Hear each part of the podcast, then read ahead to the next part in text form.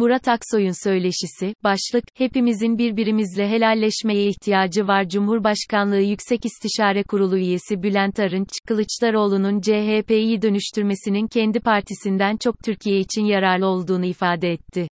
Arınç, helalleşmenin toplumsal geleneğimizde var olduğunu söyleyerek, sadece CHP'nin değil AK Parti'nin de, tüm toplumunda helalleşmeye ihtiyacı var. Sunuş Bülent Arınç, gezi sonrası süreçte Yeni Şafak'taki yazılarıma son verildiğinde arayan birkaç siyasiden biri olarak insani olarak saygıyla andığım isimlerden birisi.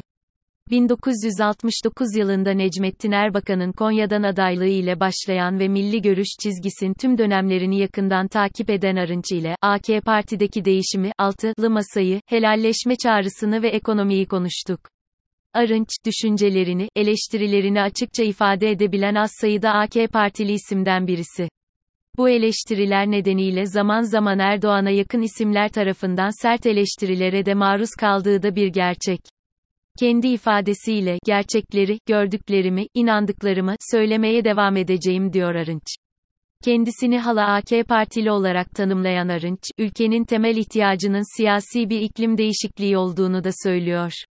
Murat Aksoy 2002'den 2022'ye geldiğimizde kurucu olan pek çok insan AK Parti'de değil.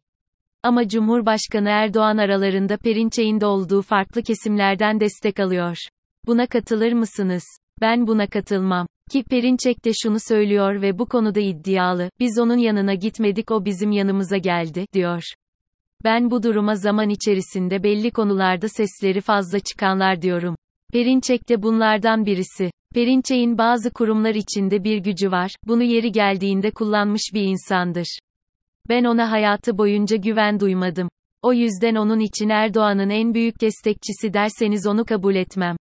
Yanında görünüyor ama. Tayyip Bey kendi siyaseti içerisinde ya da 15 Temmuz sürecinde herkes onun yanına gelip yardımcı olmaya çalışırsa onlarla ilişkisini belli bir yere götürmüştür. Peki kurucularla yollar neden ayrıldı?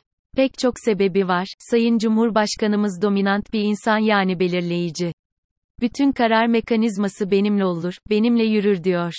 Şimdi pek çok danışmanı var, istişare mekanizmasını kullanmayı sever bazı konularda.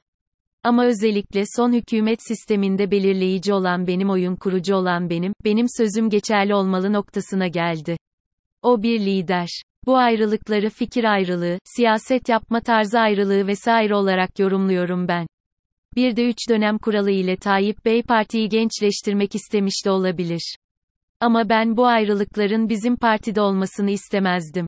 Olacağını da düşünmezdim. Çünkü biz birbirimizle uzun zaman ve zor durumlarda omuz verdik, bu dayanışmanın süreceğini düşünüyordum. Ben bu durumdan şikayetçi değilim sadece üzgünüm.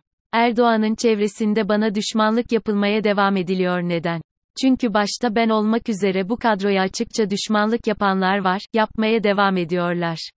Onun adına hareket ettiğini söyleyen gafiller diyeyim onlara var. Düşünün ben partinin en önemli görevlerinde bulunmuş biriyim. Bana, bu adam kurucu değil, diyecek gaflette olanlar vardı. Onların kim olduğunu biliyorum, amaçlarını da biliyorum. Nedir amaçları? Cumhurbaşkanımızın çevresini boşaltalım, onu tecrit edelim ve etkimizi arttıralım diye düşünüyorlar.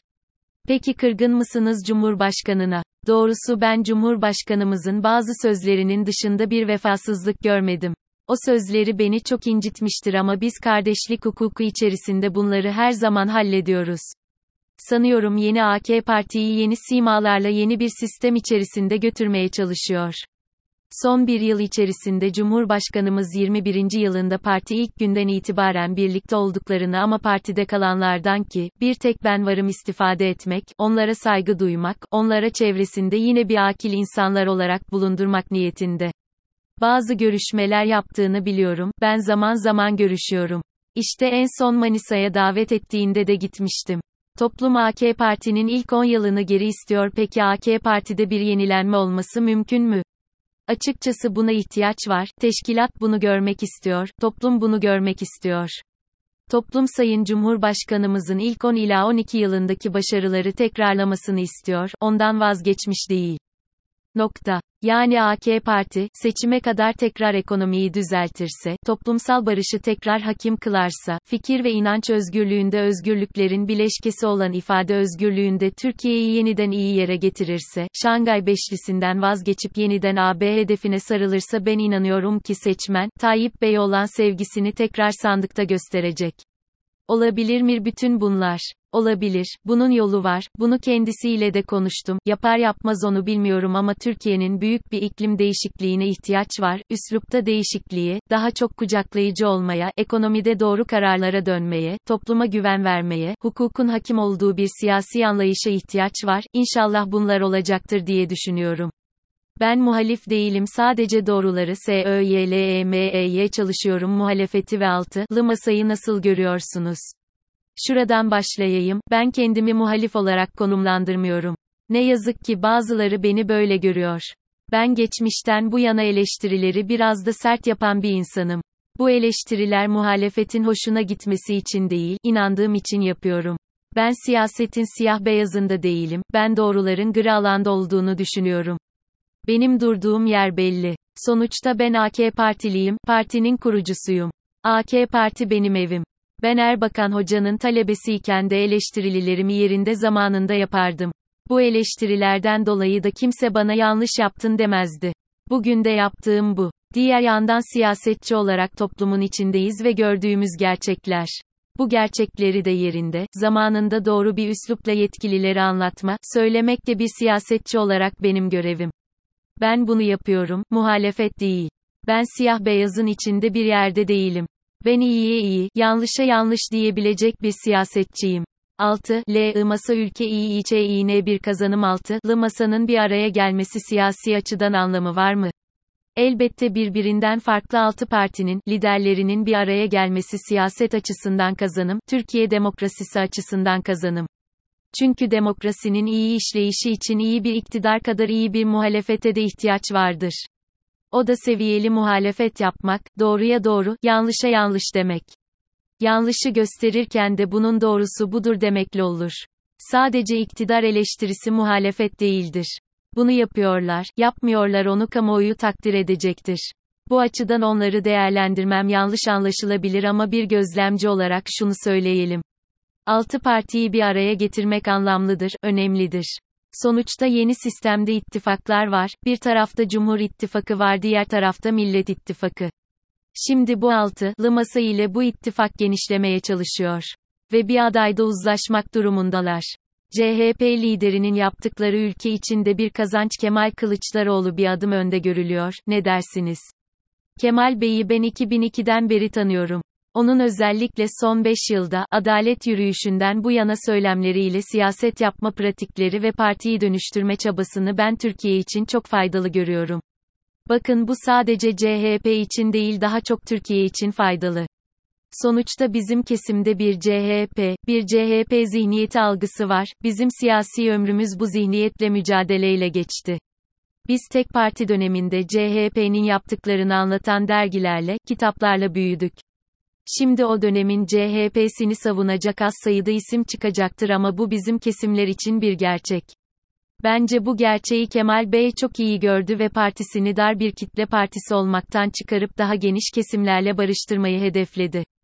Ki doğru da yaptı. Bu ülkede çok eski değil 2007'de Cumhuriyet mitingleri yapıldı, iyi muhtıra verildi, 367 rezaleti yaşandı.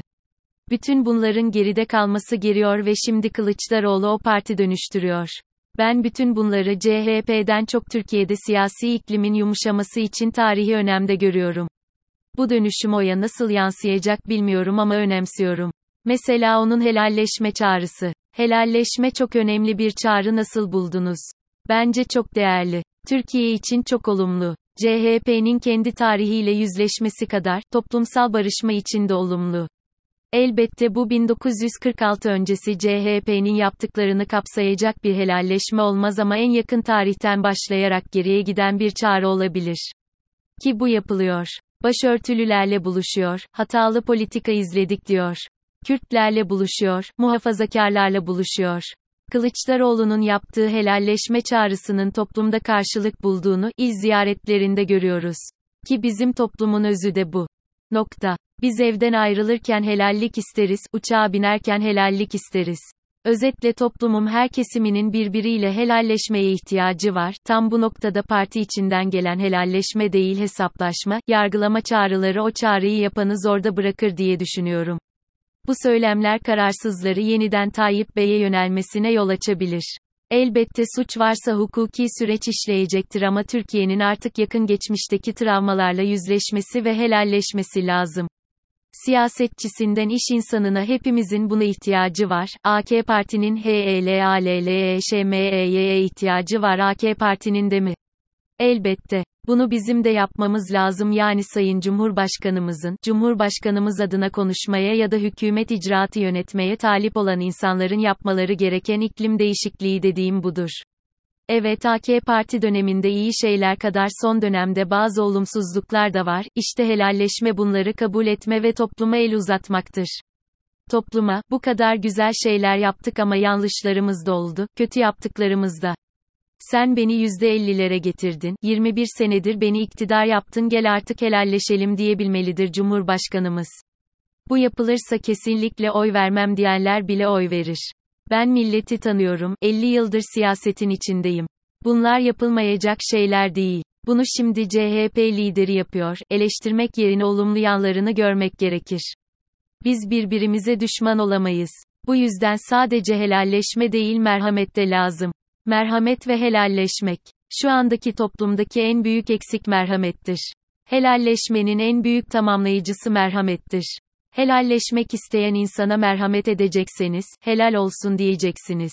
DIŞARDA öyle bir isim yok peki Kılıçdaroğlu aday çıkabilir mi o masadan? İbre Kılıçdaroğlu'nu gösterse de ben o masada bazı liderlerin Kemal Bey konusunda çekinceleri olduğunu düşüyorum. O yüzden dışarıdan bir isim de olabilir. O saygın isminde ya AK Parti'den ya da Kürt seçmenden oy alabilecek özelliği olması lazım.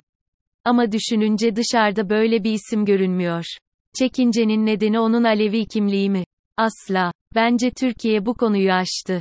Ki Cumhurbaşkanı Erdoğan'ın da bu konuda açıklamaları var. Elbette toplumun marjinal bir kesiminde böyle bir provoke edici açıklamalar vesaire olur ama ben siyaset kurumunun bu tür provokasyonlara geleceğine ihtimal vermiyorum. MBBAKASINA doğrudan talimat veren Cumhurbaşkanımız var son olarak MB faizlerini 100 bas puan daha indirdi. Dünyada belli başlı MB'ları faiz attırırken bizde faiz iniyor. Siz bu ısrarı nasıl değerlendiriyorsunuz? Genel geçer ekonomik kurallara baktığımız zaman Türkiye kendine özgü bir ekonomik uygulama seçmiş görülüyor. Dünyadaki demokratik ülkelerin MB'leri veya ilgilileri enflasyonla, hayat pahalılığıyla mücadele ve ekonomiyi regüle etmek için ellerindeki fark kartını kullanıyorlar. Türkiye'de ise MB, bütün bunları faizi indirerek yapacağını düşünüyor. Sizce neden? Bunun bir sebebi olabilir. Bir defa MB'ye doğrudan talimat veren bir cumhurbaşkanımız var, faizle mücadeleyi kendisine dini bir gereklilik olarak görüyor. Bunu NASA bağlıyor. İkincisi, ben ekonomistim, diyerek de ekonominin bazı kurallarını kendince uygulamaya çalışıyor. Diğer yandan bunun sonuçlarını piyasalarda görüyoruz. Tüketici olarak biz görüyoruz müspet veya olumsuz. Burada daha fazla değerlendirme yaparsam doğrudan Cumhurbaşkanına yönelik olur ki, bunu istemem. MB faizi düşüyor ama piyasa FAIZLERYÜKELİYOR faiz düşürüyor ama piyasada faizler yükseliyor. İşte konuşmamız gereken bu. Evet MB faizi düşürüyor ama politika faizini düşürüyor. Oysa piyasadaki reel faiz gittikçe yükseliyor. Bankaların uyguladığı faizler çok yüksek, dahası bankalar ev kredisi vermiyor. Ben bunu Manisa'da yakınlarımdan biliyorum. Bankalar olağanüstü karlar ediyor ama halka kredi vermiyorlar. Esnafı bırakalım sanayide işi olanların da bankalardan çok büyük şikayeti var bu konuda. Gerçekten kredi faizleri çok yüksek ve alamıyorlar. Politika faizini %19'dan başlayarak %12'ye indirmiş olmak nasıl bir olumlu etkisi olduğunu piyasada ben merak ediyorum. MB yetkilileri sorulduğu zaman belki bir cevap verecektir. Bir başka gerçek de şu, Türkiye ekonomisi demokratik ülke pratiklerinin dışında kendine özgü bir yol izlediği açık. Bu doğru bir tercih mi? Bunu uygulayanlar daha iyi bilir ben o tarafına karışmam. Beklemekten başka çaremiz yok faiz düştükçe enflasyon yükseliyor, hayat pahalılığı da artıyor. Evet, bu da başka bir gerçek. Nokta. Sayın Cumhurbaşkanımız bundan 7 ila 8 ay önce bu yılın Mayıs-Haziran aylarında enflasyonun düşeceğini söylemişti. Ama olmadı. Şimdi yeni hedef önümüzdeki yılın Ocak-Şubat'ına zaman verildi. Hatta çok yakın bir zamanda, enflasyonun %20'ye düştüğünü göreceğiz, dedi. Çok çarpıcı ve etkileyici bir konuşma. TÜİK'in o arındırılmış rakamlarıyla enflasyon %80. Ama ENAG gibi bağımsız kurumlar bunun %180 civarında olduğunu söylüyorlar. TL'nin her gün değer kaybettiğini görüyoruz. Bu ortamda Ocak-Şubat 2023'te enflasyonun reel olarak düşeceğini söylemek çok büyük bir iddia. Sayın Cumhurbaşkanı bu iddiasında haklı olabilir. Beklemekten başka bir çaremiz yok. Ya bildikleri var ya bilmedikleri ama uzmanlar ve ekonomi yorumcuları bunun olamayacağını söylüyorlar. Evet, bu işi bilenlerden bir kısmı hayır diyor. Bu hayaldir doğru değildir diyorlar. Ben gerçekten de, şöyle olmalıdır, şunlar yapılmalıdır gibi görüş ve eleştirilere, daha çok ihtiyacın olduğunu düşünüyorum. Açıkçası ben fazilerin düşürülmesini değil bir iki puan arttırılabileceğini düşünmüştüm. Çünkü faiz inince dolar artıyor, enflasyon artıyor. Bu adeta bileşik kaplar teorisi gibi. Biri düşünce diğer artıyor. Açıkçası önümüz kış ve Türkiye'nin nasıl etki edeceğini endişe ederek bekliyoruz. Ama Cumhurbaşkanımız bu konuda çok ısrarlı, bir bildiği vardır mutlaka diye düşünüyorum. Burada Erbakan Hoca'nın bir sözünü hatırlatayım. Erbakan Hoca hiç kimseyi, özellikle kendi camiasındaki insanı doğrudan eleştirmez. Çok üzüldüğü anlarda akil insanlardan birisini kendisini üzene gönderirdi. Bana böyle yapıldığı için biliyorum ama saygısını ve sevgisini kaybetmezdi. Bir öncesinde rahmetli Esat Hoca Efendi ile araları açıktı. Esat Hoca Erbakan'ı eleştirmeye başlamış hatta saf değiştirme yolunda bir takım gelişmeler oldu. Kendisine her gün gelir, Esat Hoca sizin hakkınızda bunu söylemiş derlerdi. Hocam hiç saygısını bozmadan, o bizim hocamızdır bana bunları bana getirmeyin, derdi. Bir defasında şunu yakınından duydum, yine böyle bir bilgilendirme üzerine Erbakan Hoca, o bizim hocamızdır, onu çok severiz ve saygı duyarız. Onun ya bir bildiği vardır ya bilmediği vardır, demiş ve konuyu kapatmış. Ben de bu konularda büyüklerimizin, ya bildiği vardır ya bilmediği vardır, diyorum. Aksini düşünmek bile istemiyorum, kış zor geçecek dediniz. Bir de sosyal konut projesi açıklandı. Ne düşünüyorsunuz bu konuda? Evet zor geçecek görünüyor. Sosyal konutlar çok faydalı, bu açıdan önemli bir adım ama soru işaretleri yok değil. Bu taksitler bu koşullarda nasıl ödeyecekler? Ekonomik koşullar malum ve şartlar ağırlaştırıldığında bu taksit ödemlerinin nasıl yapılacağını eminim büyüklerimiz düşünmüştür. Yoksa zor bir süreç olabilir yakın gelecek Türkiye için. Ben Cumhurbaşkanımızın Ocak-Şubat beklentilerinin gerçekleşmesini bekliyorum. Aksini düşünmek bile istemiyorum. Sizce gerçekleşebilir mi? Erbakan Hoca'dan aktardığım anekdottaki bildikleri var, bilmedikleri var sözü önemli.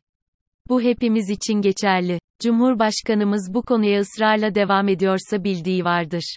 O bildiklerinin dünyaya entegre olmuş, serbest piyasa kurallarının geçerli olduğu Türkiye'ye etkisini ben de şahsen yaşayarak göreceğim.